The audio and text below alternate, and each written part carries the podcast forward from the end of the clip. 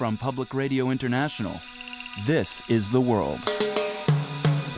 A co production of the BBC World Service, PRI, and WGBH Boston.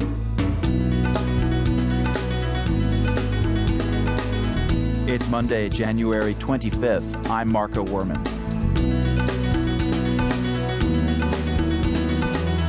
Earthquake survivors in Haiti get medical attention and, if need be, find ways to heal themselves. Also, those who want to preserve Moscow's architectural treasures run up against a bureaucratic bulldozer. And the U.S. Agriculture Department reviews a ban on imported haggis. The Scottish dish has a bad reputation. Do you actually like haggis? No, I think it's repellent in every way. In fact, I think most Scottish cuisine is based on a dare. Plus, an American actor brings Fela Kuti back to life. Now, this news.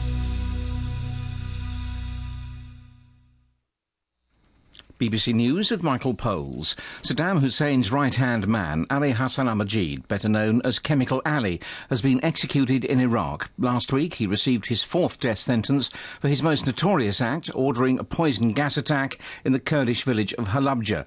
The Iraqi Prime Minister Nouri al-Maliki called Mr al-Majid one of the bloodiest evildoers of the Saddam era. From Baghdad, Jim Muir reports. As Saddam Hussein's chief enforcer, Ali Hassan al-Majid spearheaded brutal campaigns against both the Kurds in the north and the Shiites in the south. But it was for Halabja that the Kurds wanted to see him hang. On his orders, chemical bombs were dropped on the town in March 1988, killing at least 5,000. With his execution, both the Kurds and the Shiites may begin to feel a chapter has been closed, although the wounds will take much longer to heal. There's been a series of bomb attacks near hotels in the centre of the Iraqi capital, Baghdad, popular with Western businessmen and journalists. At least 36 people have been killed and more than 70 injured. Reports say the bombs were set off in cars by suicide bombers. There were coordinated bomb attacks on official buildings in Baghdad last year, when the government was criticised for not providing adequate security. The Canadian Prime Minister Stephen Harper says it'll take at least 10 years to rebuild Haiti after this month's earthquake. Mr. Harper is hosting talks in Montreal on reconstructing the island nation. Lee Carter reports. The conference began with a moment of silence for the victims of Haiti's devastating earthquake. In his opening remarks, the Canadian Prime Minister Stephen Harper said that one of the main challenges for rebuilding the shattered country is going to be harmonizing all the international efforts in Haiti. He also called for any future plans to be accountable and sustainable. Haiti's Prime Minister Jean-Max Bellerive reminded delegates of some of the things his country needs now, including 200,000 beds and health care for at least 400,000 people. The authorities in Nigeria say they've arrested more than 300 people in connection with the violence between Christians and Muslims in Plateau State. A police spokesman said they would be prosecuted in the city of Jos, the scene of most of the clashes. Officials now say 326 people died in the violence, although medical workers and community leaders have put the figure far higher. Caroline Duffield reports from Abuja. Until now, local authorities had refused to give details of the number of people shot, burned and hacked to death in the violence of the last week.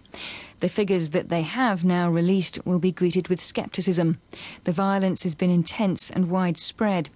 People who lived through the attacks of November 2008, just over a year ago, say that this time it was worse. Villages, markets, settlements and suburbs have all been burned and destroyed. This is the World News from the BBC. The Lebanese Defence Minister Elias Murr says the Ethiopian plane that crashed off the coast of the co- of country earlier today with 90 people on board was probably brought down by bad weather. However, he said the final confirmation would have to wait until the recovery of the flight recorders. An air and sea search has been going on in the western in the eastern Mediterranean since the crash. More than 20 bodies have been recovered so far.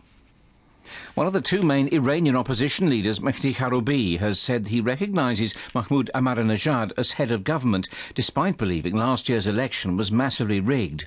Mr. Karoubi's son said his father still had doubts about the vote, but since it had been endorsed by the supreme leader, he considered Mr. Ahmadinejad to be head of the government. Until now, Mr. Karoubi has refused to accept Mr. Ahmadinejad's re-election. The Afghan President Hamid Karzai says he will propose lifting UN sanctions against some Taliban leaders at an international conference on Afghanistan in London later this week.